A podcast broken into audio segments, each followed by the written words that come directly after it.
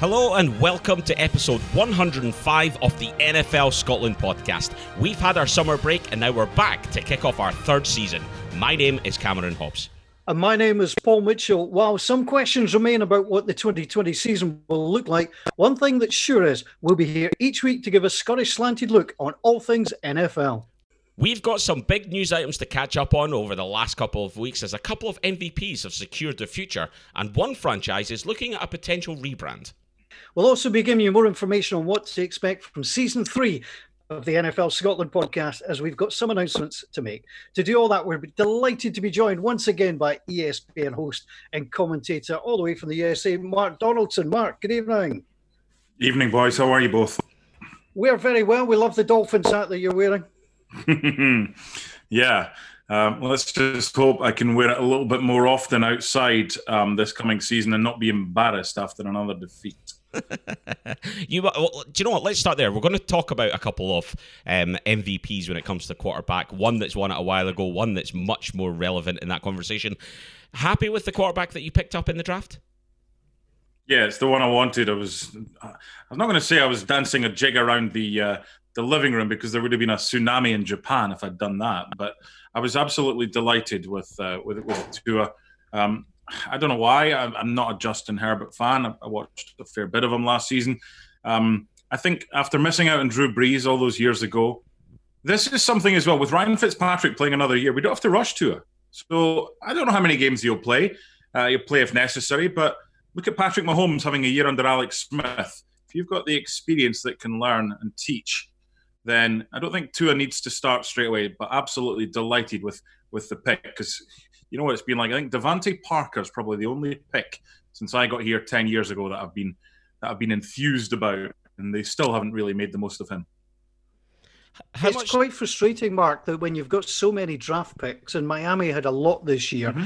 I mean, you've had a succession of disappointments. Is that the fault of the talent evaluator, or is it the fault of the coaching staff? I don't know. I mean, you could argue whether it's the general manager or the, the, coaching staff. I was never an Adam Gase fan. I think even if we go back to Ryan Tannehill, when when a draft pick's girlfriend gets more headlines than the draft pick himself, um, I think I think it's an issue. Um, now, they, for for me, he was a former wide receiver turned quarterback. That's, that's never really good. That, that that's like saying a, a former striker turned goalkeeper or vice versa. There's always that kind of concern. Who's to blame? I don't know. We seem to live in a blame culture these days. Everyone's always wanting to blame someone or moaning or complaining.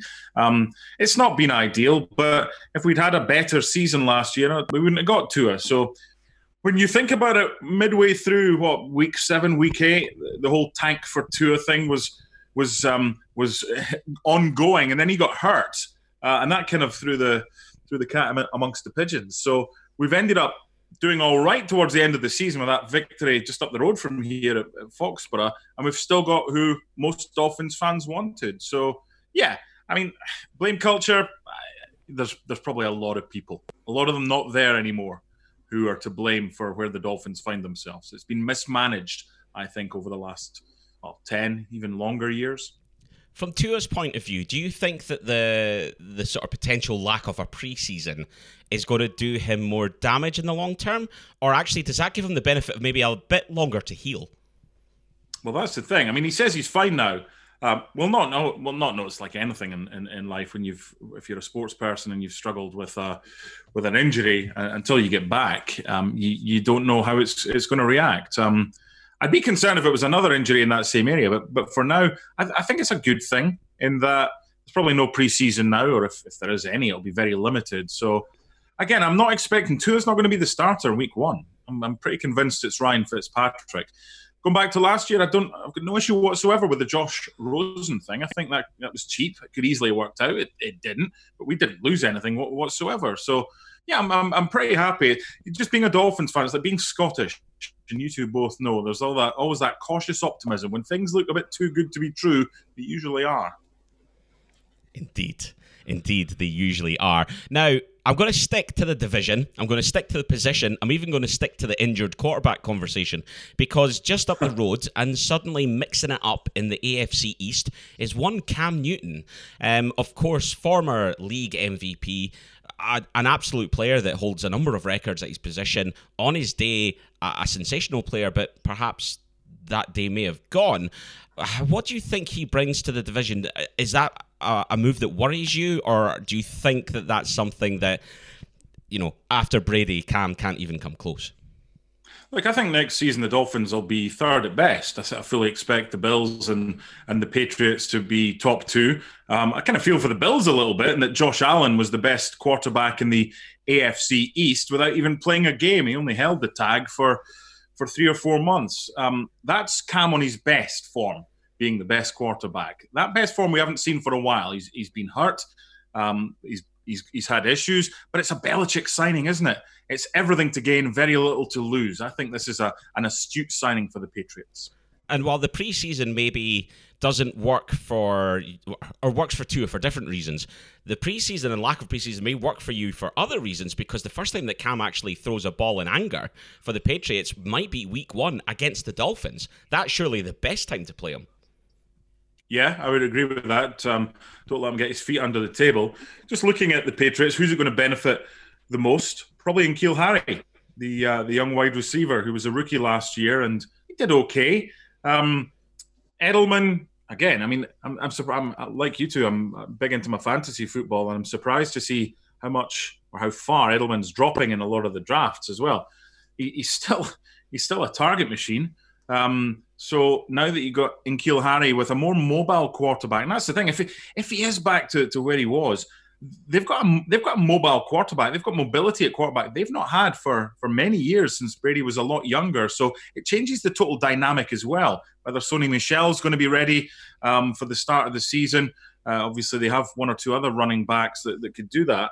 Um, I think I think it's intriguing. I don't like the Patriots um, because I'm a I'm a fan of a divisional rival. Um, but I love the signing of uh, of Cam Newton by by Bill Bill Cam Newton. Listen to me, Yank uh, by Bill Belichick.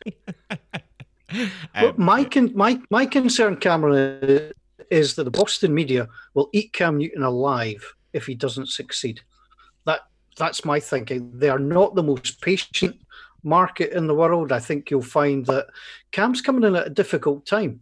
He's got, you know, there, there's no there's no tolerance level you know, Bill Belichick wants to succeed because he wants to prove he can do it without Brady. The fans are programmed for success. And I think by bringing in Cam Newton, who will start week one if he's fit, I think puts a different pressure on the Patriots. If they'd gone with a young guy, you know, there might have been a bit of tolerance. I think this puts pressure on the Patriots early. You have been up against Cam in the division for a long time. You've spoken on this podcast, Paul, about your personal thoughts of Cam. We know it's fair to say you're not a massive fan of Cam Newton. Do you think that he is good enough to do anything in New England? Or, I mean, he's got a hard act to follow right away behind Brady anyway. But do you think he's got enough in him to provide anything to New England? Oh, absolutely. I don't think there's any doubt. If you get Cam Newton of the Super Bowl run 2015, if you get 2017 Cam Newton, but if you get 2016 or 2018 Cam Newton, it's a different version of six and eight, both those seasons. So I think it depends on what one you get as quarterbacks grow older, they are less mobile because they need to protect their body and they don't want to take the hits. But he is still a big unit. He's a talented football player. I just don't like all the off the field stuff, you know, the flamboyancy. And was it Hard Knocks he was on? It was one of them that he was on. He just came across as a complete, I think it was all or nothing with the Panthers. He came across as a complete dick. Um, and, and that, very that BBC, Paul. Thank, thankfully, we're not on the BBC at the moment, so uh, Goodness, I've never I, heard I, you swear before. Woofed. Uh, well, when this goes live, you know, Cam Newton to me has got some issues as leader of men. And I just think if any locker room doesn't actually care about that, it's New England because Bill Belichick's the boss you know you don't need somebody to necessarily rally around in the same way. I just think i mean will you get an older wiser cam newton? I'm all for people getting second chances and moving on. As i say anybody who needs to get somebody to coordinate their outfit that they're going to wear to the game and to the post-match press conference just kind of takes it away from me that might be his thing. He's got money to burn. Fair enough. I just don't like that that kind of stuff personally. Yep. if he can tone all that down is he a good football player undoubtedly. Would I like to see him as my quarterback based on what he's done in the past off the field with a flamboyancy, no. But then he does some great work, and you saw that as well. You know, he does some great work in the community. I think he's got a great chance in New England. I just think the tolerance level for him will be quite small. Let's play devil's advocate here, Paul. You wouldn't want to see him as your um, as your quarterback. You're a fan of the Saints. You're not gonna you're not gonna get him to replace Drew Brees. If you're a Patriots fan, you got a choice of Stidham or Cam Newton, and there's a chance he could be back to the way he was. I know which one I'm taking. It's not the youngster. Well, well, Stidham must be some player. I mean, or they've had it in their mind all along that they were going to pick up somebody experienced, and there was enough experience floating about. And I think, you know, some have said they were surprised that he didn't go to Pittsburgh, you know, with Big Ben being there. You know, they don't really have a backup. He's been signed on the cheap by the Patriots. I think you said it, Mark. It's the Patriots' way. They've they've picked up a player who the upside is absolutely yeah. tremendous. And, and if it doesn't work, it doesn't work. We've talked about um, previously on the podcast, you know, and I've made my feelings about Brady clear about the fact that I've, having played in a certain way for a certain team, for a certain coach for so long, one of the biggest challenges that he's got is that he's got to go to a new team, play with different players in a different way, or he's got to get that team to adapt to his style of play. Cam's got a similar issue now. Uh, and in a way, you couldn't really get a more different style quarterback between Brady and Cam Newton. Um, if you look at what they bring to the table and, and the sort of plays that they play, they're they're very very different, polar opposites. How difficult do you think it's going to be for the New England Patriots to either adjust to suit Cam, or will Belichick be focusing on getting Cam to change his game slightly to suit the Patriots? I think it's a mixed bag. I think Bill Belichick's a smart man. He'll look at to see what he thinks is effective and what extra plays he can bring in that he knows that Cam Newton can make. And I think it's the same down in Tampa Bay. They've got a way they like to play, and they'll adapt to having you know Tom Brady rather than Jameis Winston. So I think you know there'll be certainly teamwork and partnership involved. You know, can, can he succeed? Yes, he can. There's no doubt he can succeed, but and I think Belichick wants to. I mean, I, I mean, Mark, you see the Boston media uh, more than we do. It can be brutal. It can be. That's the problem that they have. However, they haven't had the success since the Patriots last won the, the Super Bowl, albeit it was it was pretty recent. Um, they've got the Bruins and um, the Revolution aren't exactly doing that well. Uh, the Celtics are doing pretty well. So they like success. They're used to success. The, the, people in New England of a certain era have, have, grown up with success. I just think it, I think it's fascinating, I, I, and I'm sure we're going to speak about different other players that have gone to different teams um, in this podcast as well. But for me, it, it, it's it's the perfect Belichick signing because he he doesn't want to go into a season where he's got this rookie quarterback or this young quarterback who's in his he's going to be in his second year. Um, the incentives are, are huge uh, and can you imagine the, the offensive coordinator in, in, in, New England? It's still Josh McDaniels, I think, isn't it? Yeah. I don't think he's he's moved on yet. So um, he'll be loving this. It's something totally different for him. So he's a smart guy, and Belichick overseeing this as well. They'll be they'll be licking their chops ahead of the new season if they've got a fit Cam Newton because it's like Antonio Brown walking into that changing room, that locker room last year, and only only played I think one game um, for the Patriots. There's not too many that can have total respect as a coach from anybody, even the biggest names that carry the biggest baggage. Belichick for me is is the one, and I think Cam Newton will know because that's the other thing as well. A one year deal. Think of the riches. If he has a good season, say he gets them into the playoffs and they, they get to the, the AFC championship or, or whatever, that's a decent season for the Patriots this year. And that would probably lead to a longer term deal. So I think it's a win win for both parties. Speaking of longer term deals, that was a lovely segue. That was uh, professional levels right there. Um, an absolute blockbuster. Of course, Patrick Mahomes has been talk of the town, talk of the city, talk of the state, talk of the world. Um, a 10 year deal, uh, an absolute astronomical amount of money. I think that was the thing that hit was, you know, the tweets came out, breaking news, Patrick Mahomes has signed a 10 year deal, and immediately everyone went, oh my God, 10 years. And then immediately after that, everyone went, but hang on, how much for? And then the rumors went rife, and sure enough, over over half a billion dollars he stands to make if he sees that contract out to its completion, um, bonuses and incentives along the way. It's absolutely massive. But if you're the Chiefs, you've got to be delighted that you've got that talent secured in your town for 10 years to come. Well, they're being renamed, of course. The Kansas City Patricks is what they'll become. They're going to be wearing green um, just to, to give it a, a, complete rebrand, or that might be next year. I might be getting ahead of myself. However, look at the number of quarterbacks who've been given a 10 year deal. Played out all years of the deal, none. One Super Bowl as starter, none. One NFL MVP, none. They are Vick, Culpepper, McNabb, Bledsoe, and Favre. They're the guys who got 10 year deals. Although I think Josh McCown won the internet by posing the question to Patrick Mahomes by saying, Is 10 one year deals not better? Which I just loved.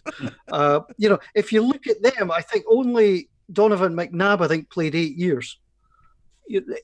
But I think the difference here is Mahomes is so young. Um, and, and, and is ready to go. You know, Mahomes, you are looking at as being on the level of Montana, Marino, Manning, I think I think he's got every chance to. They've obviously worked out the, the numbers and they think it can work. So good on them. Mark, for you, is this the biggest contract that you've seen in the NFL in recent? Like, what is the biggest contract? That's a ridiculous question. Is this the most surprising contract that you've seen in the NFL for a long time? No, because it's the going rate for a superstar. Uh, it contains a no trade clause. Um, the, the 10 years, and I know Paul mentioned those that have signed 10 year deals. This is a guy that could be, and it's like anything in life, once we see a, a sporting star as a kid, especially in Scotland, we seem to to kind of wax so much, wax lyrical about them so much that we, we put undue pressure. This is a guy that can't be faced. Now, there's an injury uh, clause in it as well. I think he's guaranteed 140 million. Uh, it's just it's a win-win for for him. He's he's maximised um, his earning potential uh, for his agent. He's loaded as well. Um, and, and for the Chiefs, they had a guy who they knew they were going to have to extend. Um, if he wins another Super Bowl this year, which is a distinct possibility because I think they'll be there or thereabouts, it could end up being a bargain. And people say a bargain. Well, they would have to probably pay a lot more if they were to extend his his contract this time next year because I believe he was still on his rookie contract. So this is a massive deal um, for for the for the Chiefs. They've got for me the best quarterback in the game, a young quarterback who, if he stays healthy, um, can be anything he wants. Um, I, was one of my neighbours is Trey Wingo, who works for um, for NFL, and, and we were having a conversation about him. I said, "What do you think the over under is for Super Bowl appearances if he stays fit and plays for the ten years and Super Bowl wins?" He says they're, they're probably looking at, at three or four Super Bowl appearances and and ideally two or three wins from that from from the 10 years uh, and if they get that this is a side the kansas city chiefs that haven't won the super bowl um, well it was only their second one they hadn't won it for 50 years uh, and a friend of ours is from there and i know what it meant to her because she's a big chiefs fan um, i think um, dynasty is a big word uh, because the quarterback's only as good as the offensive line that protects him so i think we know what they'll be up to um, this season and where their targets are going to be. If there's any deficiencies in that offensive line, they'll be making sure that, uh, that they're strengthened ahead of uh, any future seasons. I definitely think that of all the teams right now in the NFL, the Chiefs now are number one in the rankings of potential to go on and become a dynasty. Definitely. I mean, it's easy to say that after they've just won a Super Bowl, but for a team that haven't won it for 50 years, um, you know, you're right. They could go on and do this repeatedly. As a 49ers fan, the Super Bowl hurt. Of course it did. But if you're going to lose a Super Bowl and you're going to lose in that manner, you want to do it to one of the best in the business.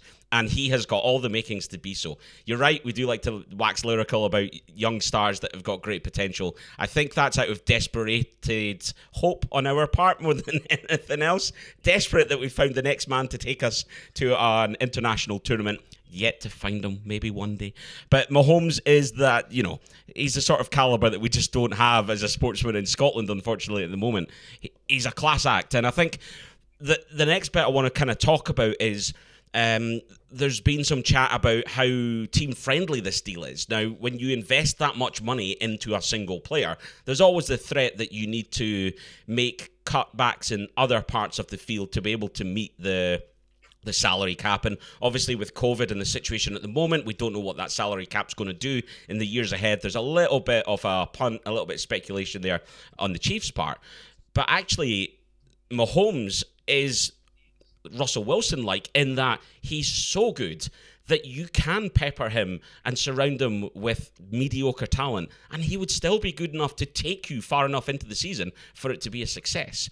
Do you think, guys, that that is a contributing factor in this? And do you think that the Chiefs are actually worried about having to invest in some of those other players they've got right now? I, I don't think it's a big problem for them. They've they've crunched the numbers. I mean, it, it's not like they're the, the New York Mets who are still paying Bobby Bonilla one million dollars every what is it the first of July or something like that. For they the still will be when Mahomes' yeah. contract's up. Yeah, it's, it's, it's the dumbest contract in the history of sport. You know, so I don't think it's as bad as that. Um, I, th- you know, contracts go up. You know, it's always about you want to be the highest paid guy. I think they've just taken into account the inflation that will come and the fact the salary cap will go up. And they've just settled the guy for the next 10 years. Now, whether he lasts that long, you've got injury, you've got coaching changes.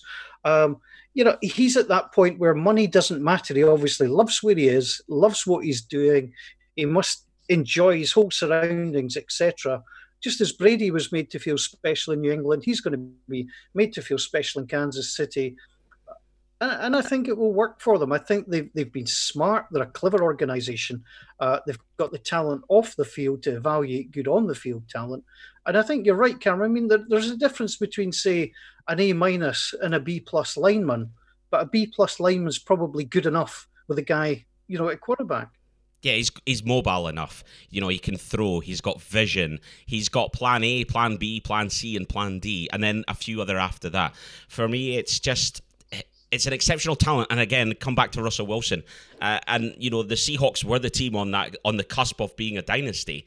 And I guess without even necessarily having to chuck all the money at their quarterback, they've somehow managed to find themselves almost too bereft of talent around him to be able to be a serious threat. Watch this, they'll go and do something brilliant this season now. Good God, please no.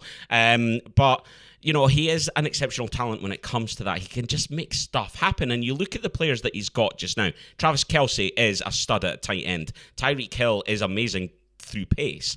He doesn't he isn't surrounded by great talent on offense. He's made that talent great with his vision and his ability to to just find his man. If if they can continue to fill their team with young guys who are fast, and let's be honest, when they're at their youngest, they're at their fastest probably, straight out of college, get them when they're full of pace, make sure they can run a route, route, route, route, I don't know, a route. Um, make sure they're supposed to be where they're supposed to be, uh, and will make them a success. It really will. It's it's an exceptional bit of um, work by the Chiefs. I think it's a, an absolute masterstroke. They've snapped him up. Uh, and it's that weird situation when I'm sitting looking at it, going, you know, Patrick Mahomes is contracted to the Chiefs until I'm 50 years old. I'm not even 40 yet. And that's just, you know, absolutely staggering to think of it like that. I, I, we're going to be watching well, stag- for a long staggering time. to think that you're not 40 yet. Is that what you're telling me? Come on. Yes, I'm almost there.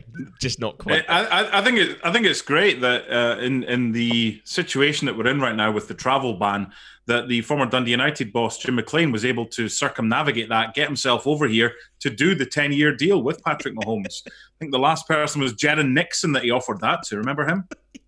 Yeah, but I think the, the figures involved were probably fifty thousand pounds in a crate of Irn-Bru, uh, but that was to be spread out over the ten years and only if you had a winning season. So, yeah, it, it is slightly bizarre for people who don't know who Jim McLean was. He was Dundee United's manager during their most successful period and in Europe, but he did have a reputation for trying to get people on long term deals. Pre pre Bosman, it's yes. funny because Cam- Cameron was talking about Plan A, Plan B, and Plan C um, and the rest of them for Mahomes.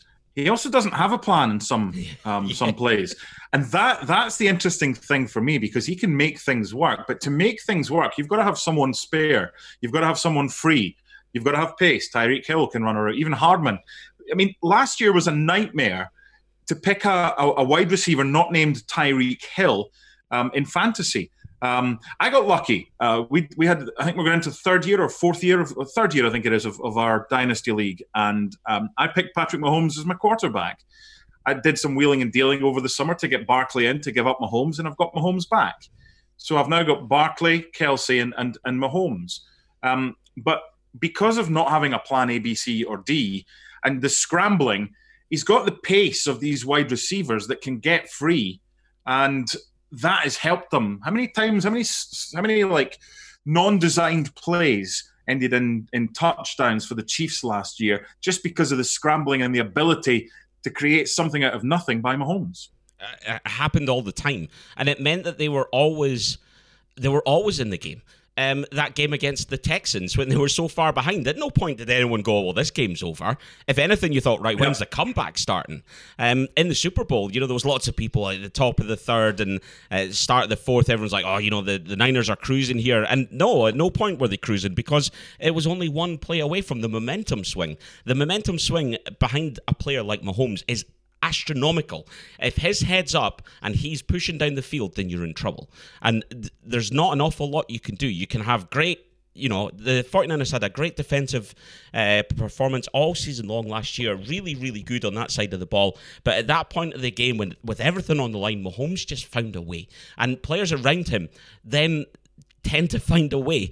You know, Damien Williams managing to just get the space and things like that. There was so many things that just came up the right side for them, and that's what you need as well. There's, I don't want to, I don't want to say he's lucky because I genuinely think he does it too often to be lucky. No, he's not. He's, he's not lucky, and and to add Clyde Edwards Helaire now. Yeah, I'm not sure that Helaire's not going to start play every snap. Don't, I mean, you're not getting rid of Damien Williams. For me, not that I had a bet on him at long odds or anything like that could have been the MVP in the Super Bowl, but of course, Patrick Mahomes or Damien Williams at Disney the next day, I know it's going to get the more headlines, of course.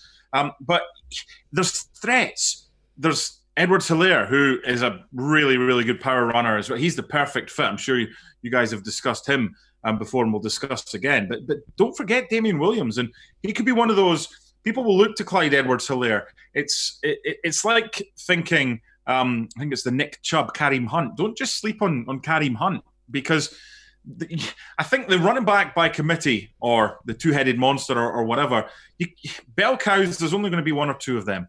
Um, because it's just the, the pressure and the, the, what happens when you play every down. You're going to get hurt one day or the other. So to have Damien Williams and Clyde Edwards-Helaire and others as well. Did they not sign? Um, was it Washington that they signed as a free agent? I just love the depth that they're able to get, and of course they've got that advantage. Mark is that people want to play for them simply because they've got a good chance of going somewhere. Eh, you know, in terms of of Super Bowl. So you know, you look at that and you think, yeah. So Damien Williams, Clyde Edwards-Helaire, Darwin Thompson is listed as the one, two, three at the moment. But you, you just wonder, you know, they've got Tyreek Hill, Sammy Watkins, we've not really mentioned as well. I mean, they've got talent all over the place because talent attracts talent. The the downside that they've got is it's hard to repeat. That's been proven. You know, for a whole pile of reasons, it's hard to repeat. And I'm just wondering, you know, it's hard to repeat. Andy's been given this massive contract. Will they feel a bit of pressure? I, th- I think it's great. I think it's fascinating what's going to happen there this year. Yes, lots to be excited about if you're a Chiefs fan, that's for sure. Um, we will be getting into our divisional preview starting from next week, so we will get round to the AFC West, but that's a few episodes away. God only knows what will have changed by the time we get round to that one. Um, but yeah, a lot of to be excited about, as we said, um, if you're a Chiefs fan.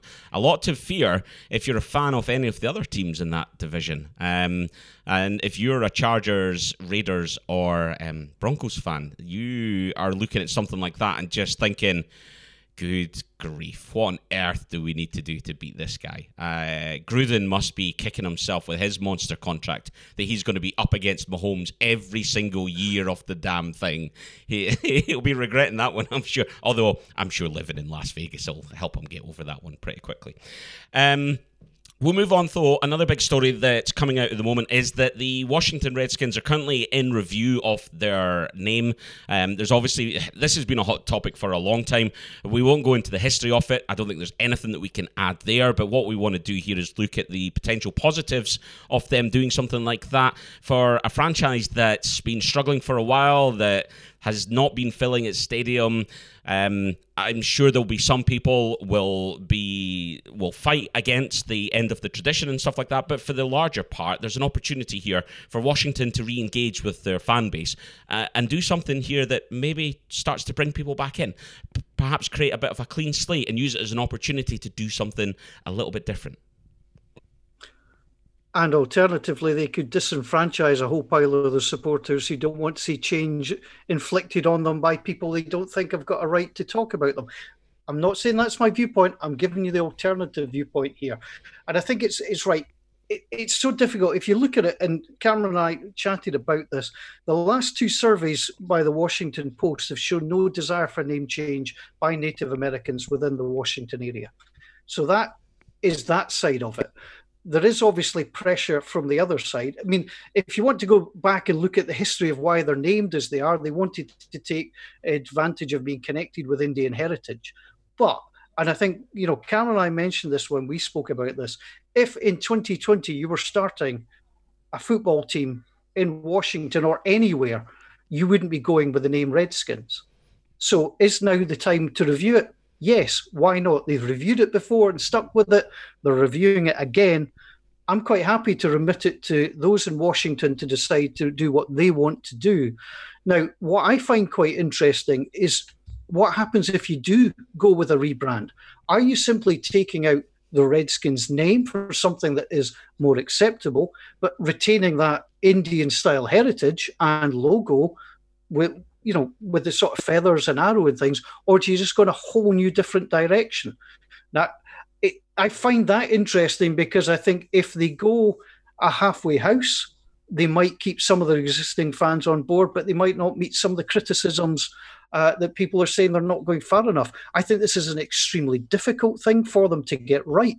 And I, what I would not like to see is this rushed. I think they've got to take their time on this and get it right because I don't want some half-assed solution that doesn't work for them because they might still be offending people.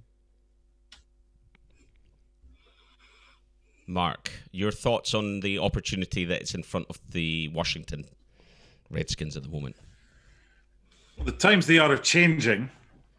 Um, I just hope it isn't being done with a dollar sign uh, in mind. Um, there's a, there's enough pressure now for, for various things in life.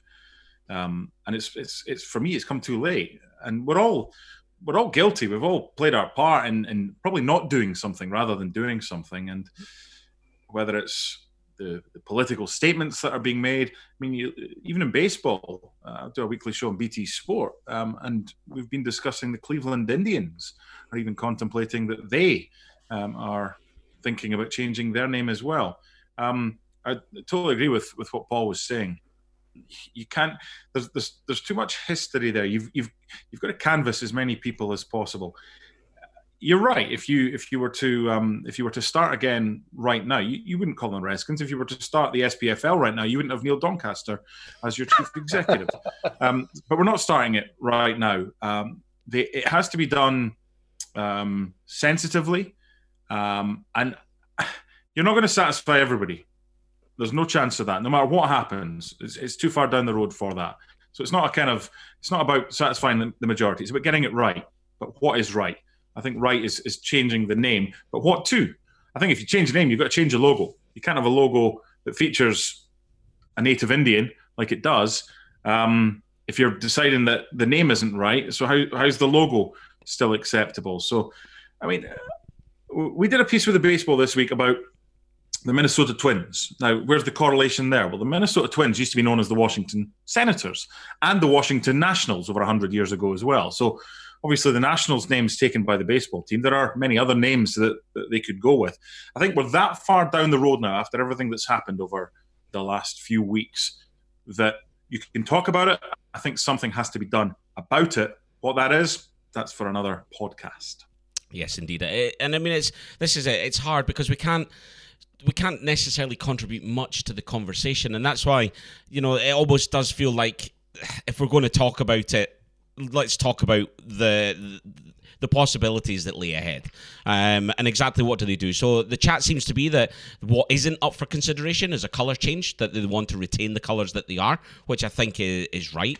Um, you That's know, fine. obvi- obviously, you've talked about the fact that you hope this isn't about dollars. It, in a way, it kind of is that seems to be what's forcing their hand because you know it's the the number of sponsors that are are pushing for this. We've even got to the point now that Amazon are no longer stocking merchandise from the Washington franchise as well. They're not the only ones as well, Cameron. There's a lot of uh, a lot of um, people over here, uh, organisations that, that that are not doing so uh, in in both the area, um, the metropolitan area of DC, and uh, across the country. And this is it. And I think for me, there is always that historical element of your football team, and I, I totally get it. You know, there's people that still don't accept Livingston in Scotland because it's Meadowbank Thistle. Those people will always be there. But 10 years from now, when the rebrands happened, it'll be so far back in the distance that it'll be forgotten about. Um, and it'll be a new history and a new brand and a new opportunity for them to engage new fans and get people to turn up at the stadium. I think that you guys are right that you know it's right for them to take their time and, and do something that's right. Don't rush it. Go away, review it, which is what they seem to be doing, which is the best way forward. Uh, and and I think the biggest thing as well is that nobody at any point is saying that this is a disgrace from something that happened in the 1930s. We need to understand that the 1930s is the 1930s. There's nothing. It was what it was. Whether it be right or wrong now, that's what it was then. We can't change that.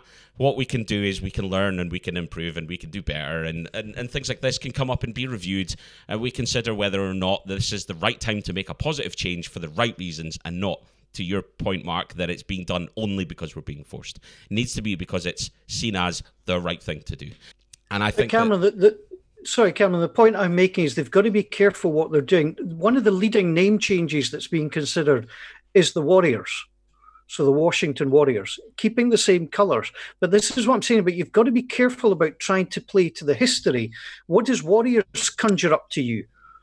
You know, to- yeah. So, but if you if you keep any of that Native American history to it, it you know to try and placate some of your fan base, other people might be offended by this. This this is a nuanced argument. It's not easy. As I say, if it's 2020, you wouldn't call them the Washington Redskins. You wouldn't call teams the Cleveland Indians. Would you call Atlanta the Braves? Possibly because that's a nod to heritage. The Chicago Blackhawks aren't really thinking about changing their name. They think it's a good thing. There are Native American groups out there, again, just to give the alternative view, that actually like some of these teams being called things like the Blackhawks. They see it as connected to their culture. So anybody who says that this is a simple, you know, one side or the other issue are wrong. There's a lot more nuance to this. And that's what I'm saying. If they're going to change, they've got to be very careful how they change and brand it as positive. I think Warriors has got potential problems if they want to go down that route. You know, depending on what they go with logo wise. So they've got to be very, very careful. But it should be looked at. The hist- history is past. Back in the 1930s, the Redskins was an acceptable name. Didn't really mm-hmm. start becoming unacceptable to the 70s and 80s, if the studies I've read are correct. We live in different times. It wouldn't happen now. Let's have a good, sensible conversation, but let's make it let's let's not have name calling or anything stupid like that. Let's have a mature, sensible, adult conversation on how Washington can rebrand their football team to something that's acceptable to everybody. Here's here's something. I'm, I don't know if it's been discussed, and I've read a fair bit about it as well. Do they need a, a Washington something? Why can't they just be Washington? Why can't they, they take a Brazilian name, just have one name, and just become Washington? Because Paul's right, Warriors or whatever, someone's going to complain. This is the world we live in right now.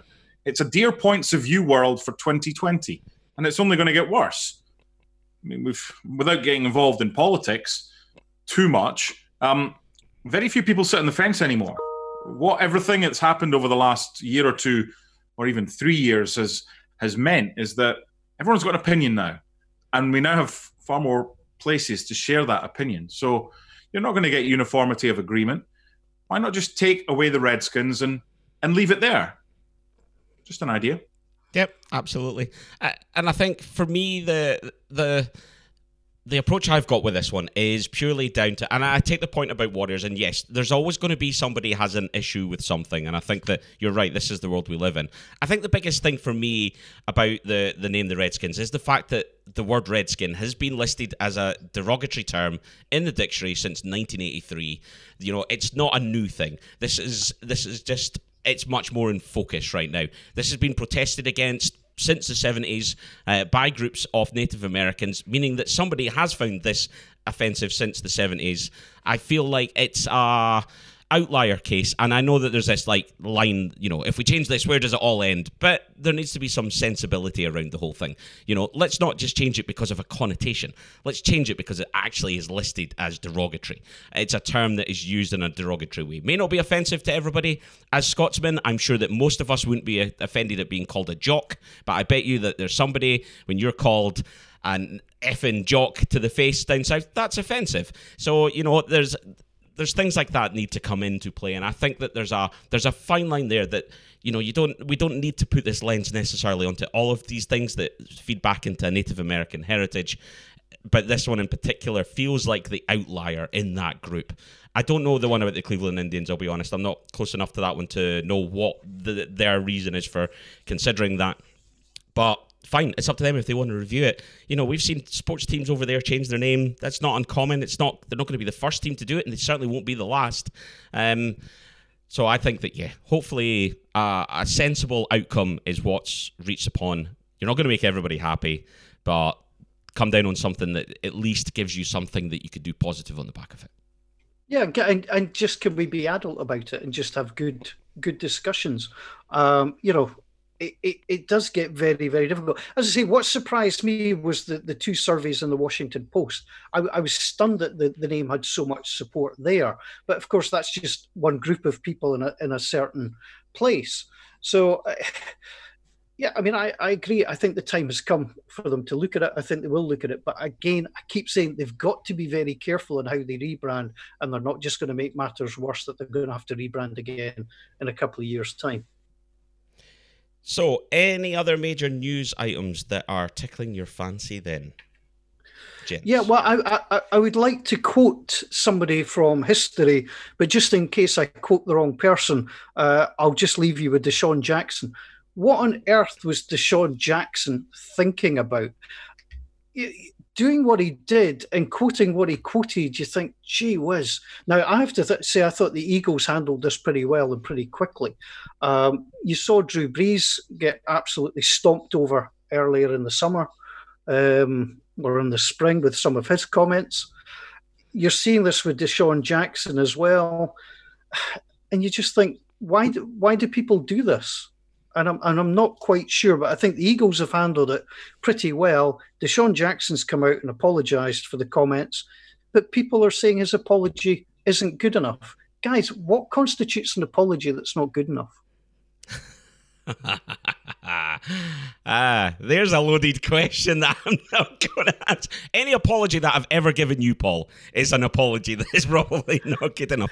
But no, you're right, and I, I, I mean, I would distinguish the two things completely. The Drew Brees thing um, was obviously a view that he gave that was perhaps insensitive at the time with the climate, but he's entitled to that view. What DeSean Jackson did was a, a thousand times worse, um, and I agree. I think that the Eagles came out and acted swiftly with that one. Um, he has come out and apologised. There's an article um, on NFL.com saying that Julian Edelman has offered to take DeSean Jackson to a Holocaust uh, museum to to give him some education on this.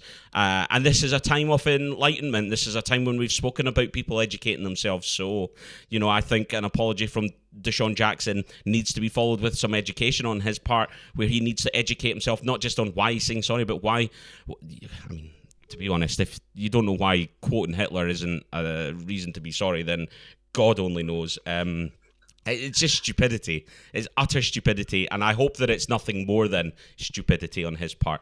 Um, and I, I, yeah, I just just muppetry, bobag, absolute. I'll, I'll, I'll take his apology at face value, Cameron, because yeah. he's come out and apologised if he does the same again, then you've got a problem. But he's come out and apologised. I mean, as dumb as it was, um, but yeah, and I keep saying this: we all make mistakes. We're all entitled to a second chance. Uh, and if he comes out of this a better person, then then good on him for that. I, so the other thing that caught my eye now, now, that you're asking is what's going to happen when the teams actually get on the field? Well, on the fi- field, seating is prohibited. Both teams must travel to the stadium via bus I would have thought they did that already. Media will be banned from the locker room. I'm not sure players will be too unhappy about that. But then, and I'm going to quote one of your favourite players here, Cameron, Richard Sherman. Uh, who, in reaction to the NFL teams, will be for, forbidden from post game interactions within six feet of each other and jersey exchanges will be prohibited. Richard Sherman says this is a perfect example of NFL thinking in a nutshell. Players can go engage in full contact game, do it safely. However, it's then deemed unsafe for them to swap jerseys after the game. This is nuts. it's the same.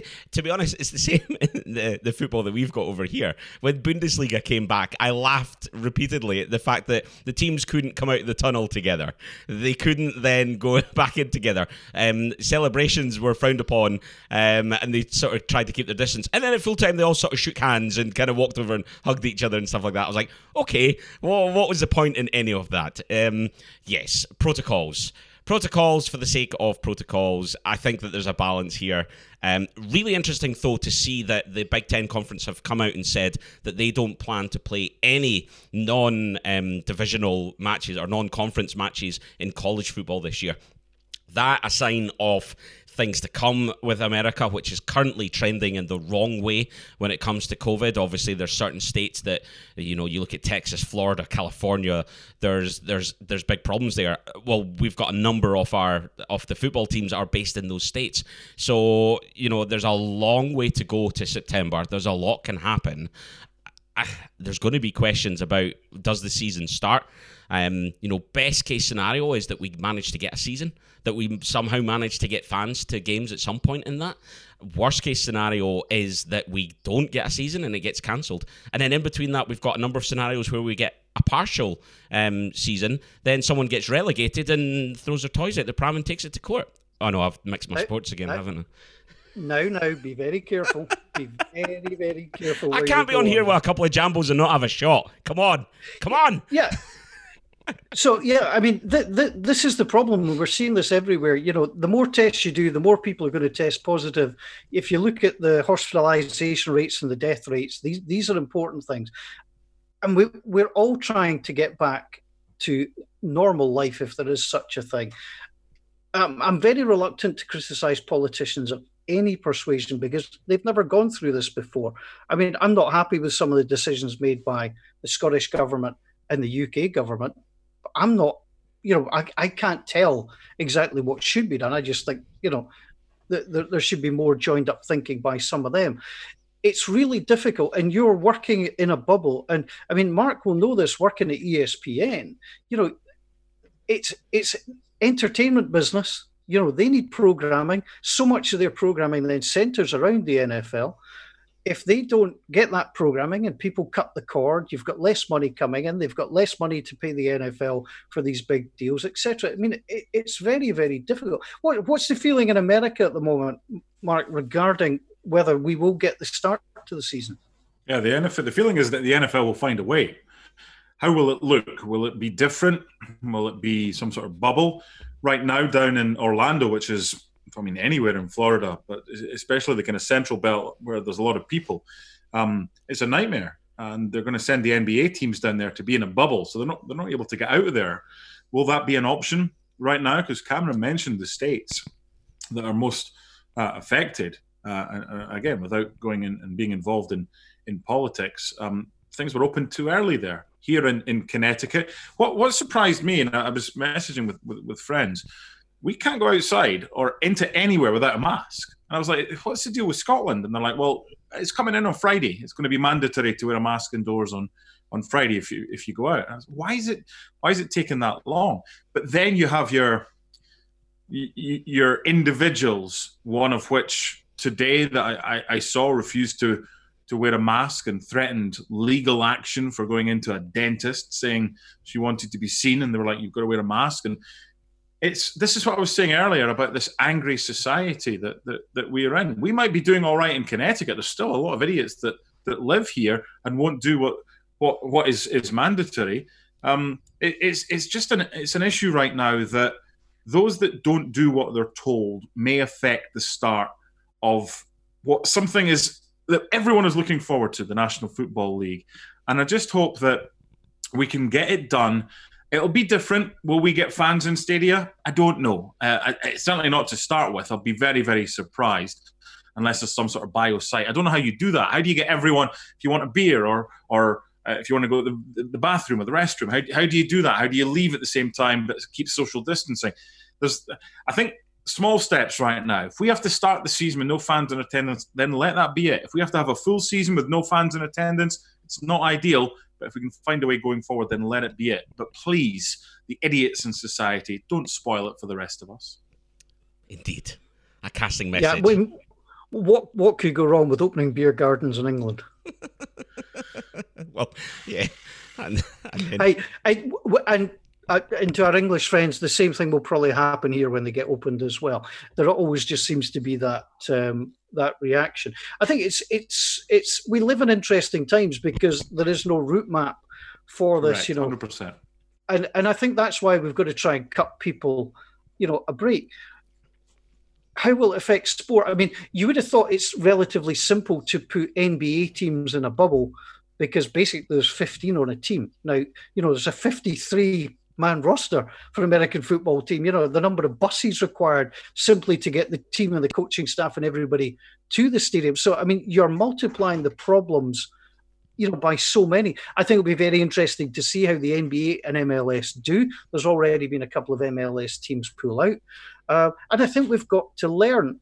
I would not criticize any state for opening too early or opening too late, as long as they change things as soon as a pattern emerged.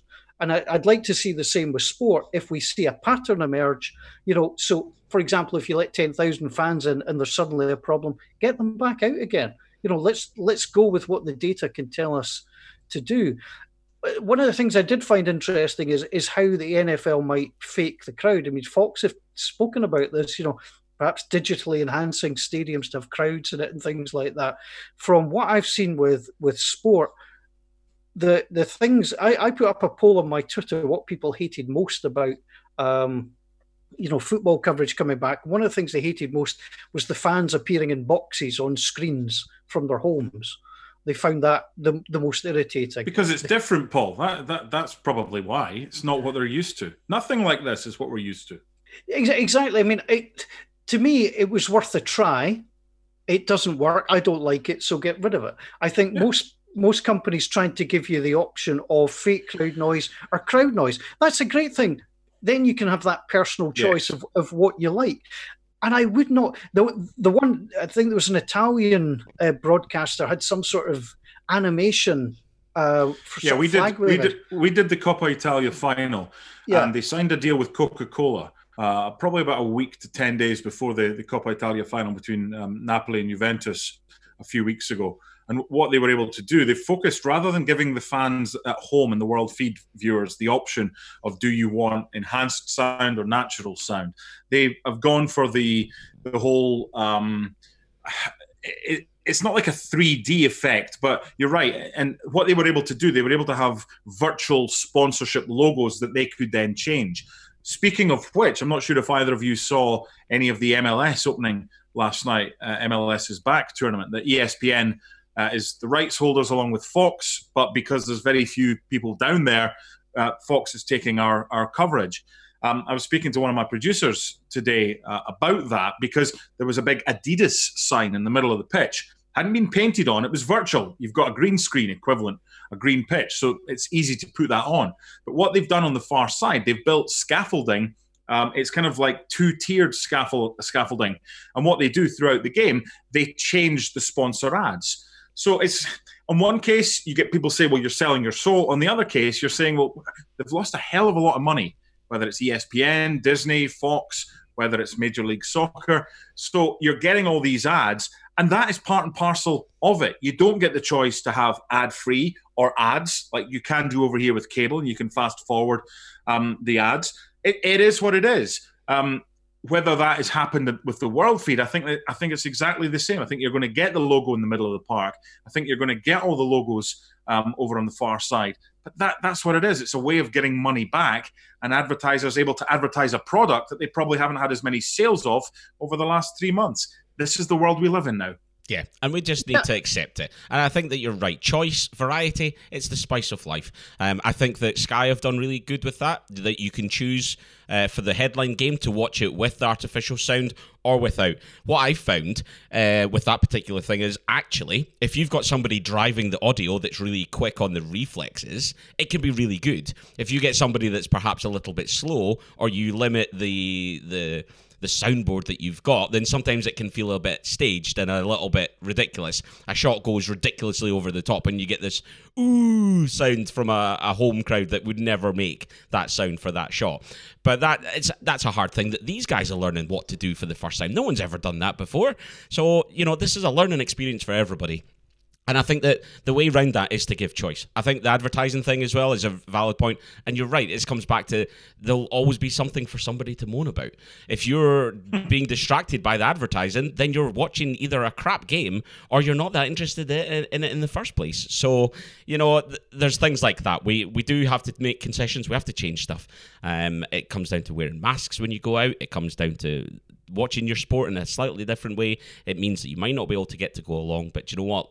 Let's have it. Let's have it in our lives rather than not. Even if it's suboptimal, it's better than nothing because that's what we've had for the last few while. And good God, it's depressing. Speaking of which, we have just whinged for the last 30 minutes. So we're going to leave this and wrap it up with a positive. And Mark, we're going to ask you because we're going to ask everybody, but because you're on episode okay. one of the third season, you're getting this first. What's the Super Bowl and who's winning it? Um, not because the man who is currently on my screen top left is a fan of the New Orleans Saints, but I think it's third time lucky for them uh, as far as reaching the Super Bowl is, is concerned. I think it's a Saints Chiefs Super Bowl. Do you want a, a winner, or can I just leave it there and sit on the fence? I'm going to ask you for a winner. There's going to be kudos at the end of the year if you get this right. Because you go earliest as well, you get extra bonus points. I'm actually going to go for the Saints. Oh, oh Curry in favour. Right. Curry in. That's the season. Oh, Season's done. I, Season's finished. I quit. That's it. this season, season, season three has begun and ended in a single podcast. He's not going to have many more chances, Drew yeah, Brees. So yeah. this this could be the the season. Um, I think they deserve it as well because they've been done out of some some bad decisions over the last couple of years. Sheesh. Not that Paul's ever mentioned that, of course. See, I've, I've, I've not gone anywhere. See, that's Cameron being nice. My question would be how are the Saints going to get screwed this year? What's going to happen to them? That's a Scottish way of thinking, Paul. Come on now. It is, but, you know, and, and I keep saying to people that the Minnesota Miracle was an on field play. That's absolutely fine. No problem with that the other thing that happened, I've got slightly more problems with. But you just wonder, you know, what what's going to happen? You know, uh, you know, is is the Saint, you know, going to recover a fumble and all he's got to do is run into the end zone and he, you know, steps out of bounds or something crazy like that? There's just going to be something. Um, but I think you're right. I think the Saints are gearing up for for the challenge. And again, and this is where we talk about can everybody just be sensible and do everything we need to try and get this season to happen. Because this could be Drew Brees' last season. This could be our last shot at the Super Bowl for a few years. I need 2020 to happen. Simple. So I'm I'm going to close out on this one because Mark, you may not have picked up on this because we talked about this in one of our podcasts and we haven't talked about it again. Paul won't let us, but this is a new season. What's actually going to happen here is if the Saints do make the Super Bowl, they're going to get there under Drew Brees, but Drew's going to pick up an injury, and Jameis Winston is going to lead the team out for the Super Bowl, and Paul's going to turn his telly off, and he's not going to see a single minute of it. He's not going to see a single minute because he, ref- he's refusing to watch them when Jameis Winston no, is no, under center. No no, no, that's nonsense. I'm not going to turn the telly off. I'm going to hurl it out the window. And then what do you do when uh, when the Saints win it under Winston? Oh, he... come on, guys. It's the first day back. Come on. Look, he just Jeez. gave you the Super Bowl. I've got to noise you up somehow. There's no way I'm letting him away with that, or, or you to that point. We're not I think Paul would rather have Winston Ingram rather than Jameis Winston at quarterback with his one leg. I, would take anybody. Uh, we've got Taysom Hill. I'm fine. We've got Taysom Hill. He's not a quarterback. Yes, he he's is. he's, he's, he's, he's, everything. He'll be a tight end. He, he might be used more as a tight end this season um, than than who knows. He, he's like the he's like the Swiss Army knife. I think I think the the Saints were ahead of their time with him. I think you'll see more um, like that, the kind of dual um, dual positional players. It's like in, in baseball, we don't have the designated hitter anymore because of um, everything that's happened. It's the first time since 1973 that the, both the American and the National League have have, uh, have not had the designated hitter. But you've still got guys like Shohei Ohtani from from the Angels that can bat and can pitch and and do things like that. So I think I think the Saints were ahead of their time with Taysom Hill.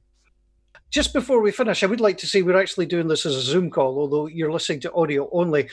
Mark and I are able to afford light bulbs. Cameron has gone from sitting in the light wow. to sitting in the dark, and it, it's honestly, it's like he's a cult leader at the moment. So what I'm going to try and do is take a picture of Cameron with his microphone, uh, because this really has to be seen to be believed. My um, internet so signal can... is terrible. I am literally trying anything. If it means the electricity's got to go, then the electricity's got to go. Right, there we go. That, that's being posted online later. I've got the wor- world's worst photographic skills, but that's going online later. And uh, what? I'm what... okay. My my natural light is provided by um, by the sun. Yeah. because it's only half past five, and it's by the way, it's 99 degrees outside. Um, so that's like I don't know, 38, 39, 40. The aircon isn't even you can't you can't cool a house unless you've got like 25 aircon units as well but that ain't happening. I'll maybe use my fee from this podcast to buy another one. The, the level the level of sympathy for somebody sitting in 99 degrees while that's too hot paul. That's that's too hot. There's there's nothing you can do in 99 degrees. That's that's nuts. My hot tub isn't even 99 degrees. I should have been in Florida at the moment watching the Rays play baseball. So I, I, would I would take that over being here. Well, Cameron's audition is which Queen album featured the black with just the people outlined in shadow because that's Queen, what Cameron looks yes, like. Queen two. Uh, Queen two. That's what Cameron looks like at the moment. He's auditioning for Queen two. So, um... anyway, on that whinging note, we, we managed to come back around to moaning. Um, and about weather. Anyway, right. Mark, it's been an absolute joy. Thank you for joining us. Thank you, um, guys. Thank you. Welcome you back anytime. And um, yeah, well, during the season, we'll maybe get you back to get a wee update on your thoughts on how the Dolphins are doing. I'll take a playoff spot for the Dolphins next season because I don't think it'll happen this season. So, Cameron, we're not going to be able to do our week one event that we've done for the last couple of years, which is to get everybody into the golf tavern, get some guests, do some, you know, stuff on the screen, and have a, a chat and a laugh. What we're going to do for week one this year? What we're going to do this year is we're going to do something online. And that's all we're going to give you for now. Um, you're right, Paul. We just we've been chatting about this, and we're making progress with COVID nineteen. You know, we're we're starting to see that pubs will be opening up soon. But what we're probably not going to get to, and what we definitely don't know that we're going to get to, is by September that we'll be able to pack a pub like we've done with the Golf Tavern the last two seasons.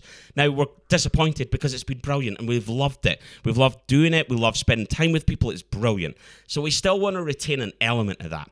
Um, we're working on something, and we plan to share the details with you very, very soon. We'll maybe give a little bit by bit over the coming weeks, and we certainly hope to be able to confirm something in our next podcast about how you can take part in this and also how you can do it uh, with a little bit of style uh, and get yourself something that's a little bit exclusive. So, you know, we will share more information on that as we've got it, firming up the details on that. But I think you know, we've been talking high level plans, and certainly I think it sounds like a lot of fun, and I'm really looking forward to it. I agree. Anything with style, you can count me in.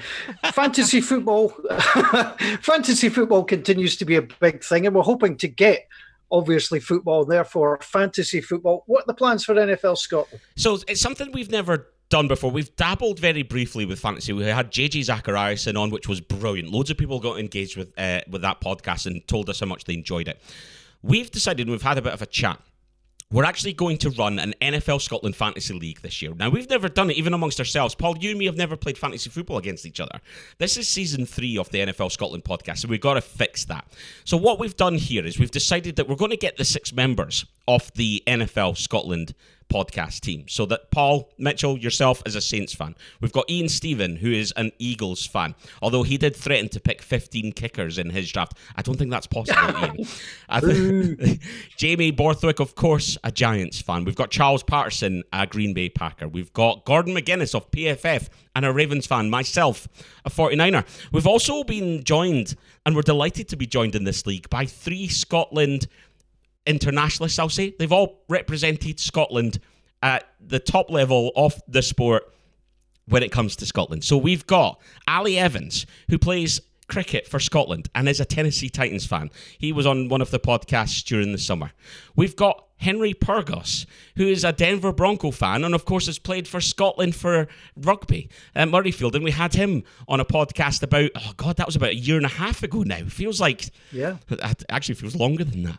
And then we've got the name that is synonymous with Scotland and American football for me still, and that's Scott Cooper. You know, if you uh, playing for Scotland, he played for the Scottish Claymores. You know, we've we've obviously had other guys. We've had Lawrence Tynes, Graham Gano, we've got Jamie Gillan, all of them Scotsmen. None of them have played for Scotland when it comes to American football. Scott Cooper has, and we've got Scott Cooper who's joined this fantasy league as well. But that's nine people. So there's one missing, and you might have seen on Twitter that we've alluded to this. We're going to open up one position for a listener of the podcast. Now, keyword there is listener. We're not going to tell people on Twitter how to do this, all right? You'll only know how to be part of this and how you can possibly part be part of it by listening to this podcast. What we're going to do is we're going to ask you to send us a direct message on Twitter. So send it directly to us. Don't tweet us it because people will see it go to our profile. There's a little envelope, direct message. In 200 words or less, and by the end of July, you need to tell us why you deserve a space in this NFL Scotland inaugural year of the Fantasy Football League. What we're going to do is we're going to see how many come in. We'll whittle it down to a top three ourselves by by a process of selection, what we think is the best. We're going to put those three in front of Scott Cooper, and we're going to let Scott Cooper anonymously pick the one that he thinks best based purely on their reason for getting into the Fantasy Football League. That's brilliant. I'm really looking forward to seeing how that goes. And it is for our podcast listeners. We've got a great social media presence, but that is for our podcast listeners. So that is really going to be good. And as I say, we're going to presume that the season's going to go ahead as normal. So we're going to start to get into the division stuff. And we see the stories. I mean, we've talked about some of the peripheral stories, but th- there's nothing better than actually getting into you know the season previews and seeing where we're going and the draft was a little bit different this year cameron but there's so much good talent going to come through and people are going to make breakthroughs this year yeah, absolutely. And I think this is arguably one of the most exciting parts of the NFL season, which sounds ridiculous because nothing's happening, but it's the bit where you get to look forward to it. You like get to look forward. You know, so much of what we do and what we're about is we're looking back at things that have happened and passing comment on things that we've just seen. This is the bit where we get to be a little bit speculative uh, and slightly different to last year. What we did was, you know, we tried to cram in the divisions last year and we did the AFC North and the NFC North in the same episode. We're going to give each of these divisions a bit more respect this time and we're going going to do one per episode as we go through the rest of July, August, and into September, especially if there's not going to be any preseason and there's not going to be much to talk about there. So we can really utilize the conversations around some of these divisions because there's a lot of exciting storylines. So much has happened, so much yet to happen, so many questions to be put forward, so many things to be shut down. We've got some great guests lined up as well to represent the teams. We're very excited about that. Uh, uh there's some people that are coming back um, that we've had on the podcast before, and we're very excited to have them back. Will, of course, have all of the regular uh, NFL Scotland team, and there's a few newbies in there as well already been booked up to join us as well. So very excited about what we've got coming up, and there's more than this as well. There's a there's a few more things we've got in the works, a couple of things that we're doing in the background, and we hope to be able to share all of those things in the coming weeks as well. But that's everything and the full time whistle for episode 105. Thanks for taking the time to listen. Please do share your thoughts on this episode via Twitter at Scotland NFL and on our Facebook page by searching for NFL Scotland. We're also now on Instagram. Search for at Scotland NFL on there too. We're growing all the time. We need your help to keep that up. We appreciate every retweet and share. Love hearing your thoughts on what we've been discussing on the podcast. As we've talked about, we'll be back next week as we start to preview each of the divisions. We'll be looking at one per episode ahead of the new season, starting first with the AFC North couple of great guests lined up for that. Thank you to Mark, our guest for this evening, Mark Donaldson of ESPN, for joining us. Thank you for listening and taking the time to share your thoughts. We'll be back next week, but until then, stay safe. Bye for now.